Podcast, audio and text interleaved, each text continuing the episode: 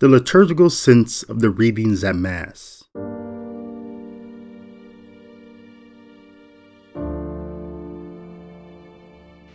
The prophet Isaiah invites us to seek and to call upon our Lord in chapter 55, which is the final part of the book of comfort that began in chapter 40. This section of the scripture is called an invitation to grace because it reveals God's hope and mercy for us. We heard in verses 10 and 11 of this chapter on the 15th Sunday in Ordinary Time, and today we listen to verses 6 and 9, where Isaiah says, Seek the Lord while he may be found, call upon him while he is near and ends with For my thoughts are not your thoughts, nor are my ways your ways. Oracle of the Lord. For as the heavens are higher than the earth, so are my ways higher than your ways, my thoughts higher than your thoughts. Some translations say, For my plans are not your plans nor are my ways your ways. These verses might seem contradictory if we isolate them from the rest of the Old Testament. For how can we find and approach a God who is near, but who is also so distant and transcendent? Is God accessible or not? On the contrary, the Old Testament canon contains 29 exact occurrences of the phrase seek the Lord, and all of them link seeking the Lord to worship, sacrifice, or covenant fidelity. Many instances also connect seeking the Lord to our heart, that is, the core of our identity and essence. Therefore, the Old Testament understanding of how we are summoned to seek the Lord sheds new lights on what our Lord Jesus meant when he said to us, Seek, and you will find, and you shall love the Lord your God with all your heart, with all your soul, and with all your mind.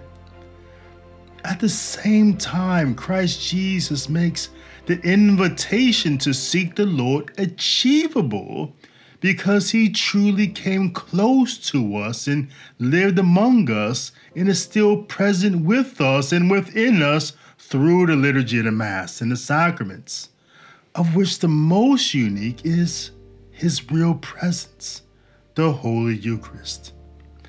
So, even though God remains transcendent, he also remains fully human and fully divine, and indwells us in the person of the Holy Spirit, who guides us to all truth, so that we can know His plans and His ways and respond to the grace to follow them.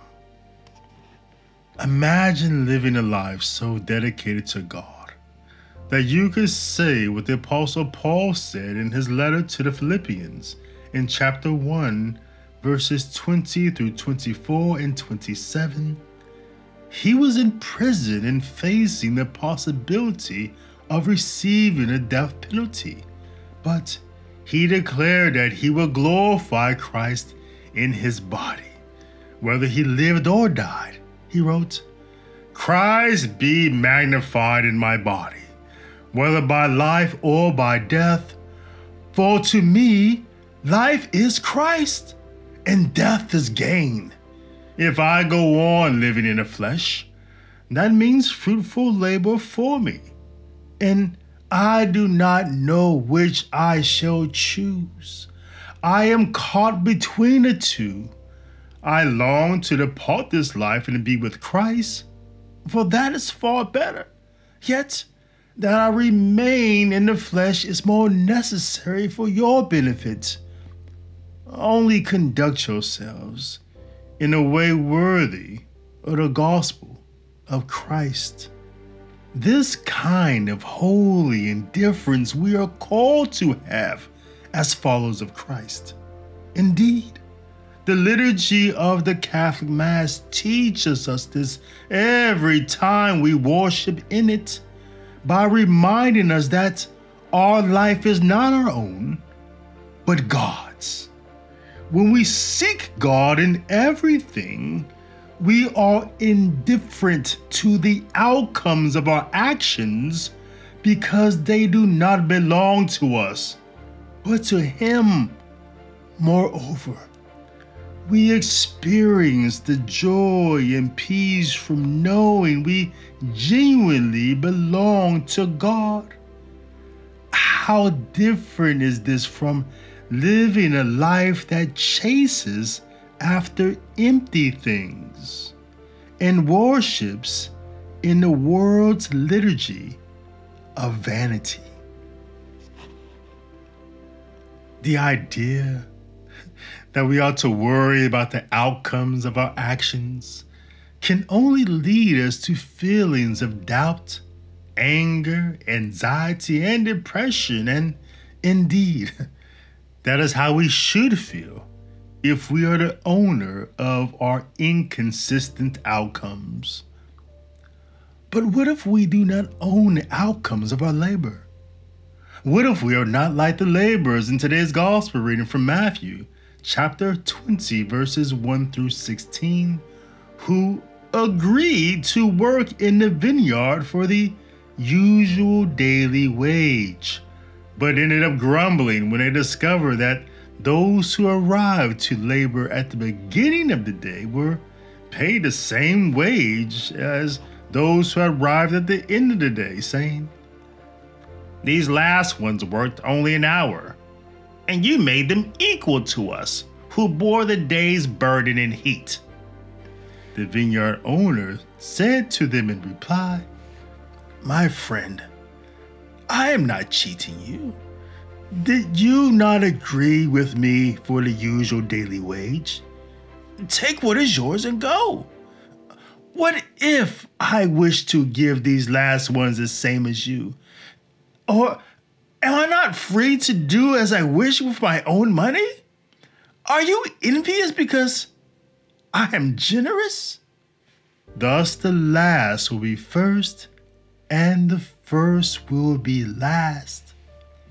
As a similitude about the kingdom of heaven, Christ Jesus could only be implying here that not only does the outcome of our labor belong to God, the owner of the vineyard, but so does the vineyard itself, the tools we labor with, and the pay we receive belong to him as well.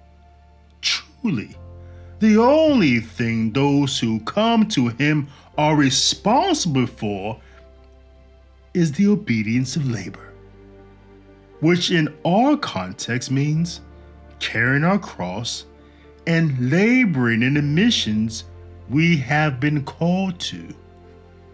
For this, we sometimes find it difficult to put our heads down and do the work and not worry about the outcomes. Perhaps to move past this concern, we, we should return to our consideration of the Apostle Paul in his imprisonment and adopt his attitude of holy indifference. Maybe.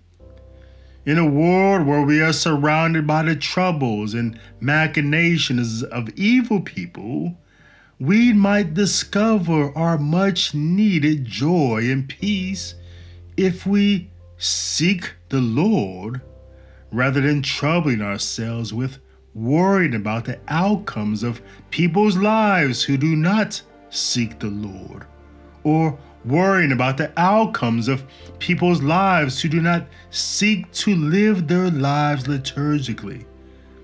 Not that we should be apathetic to their sins, but rather, if we focus on doing our labor well, we can trust that God will use the outcomes of our obedience to be an extension of His mercy towards them.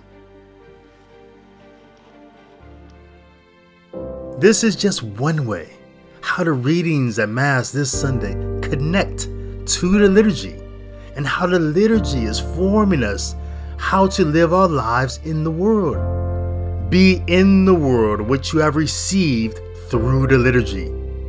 I am David L. Gray. Visit me online at davidlgray.info for more content and context about the liturgical sense of the scriptures.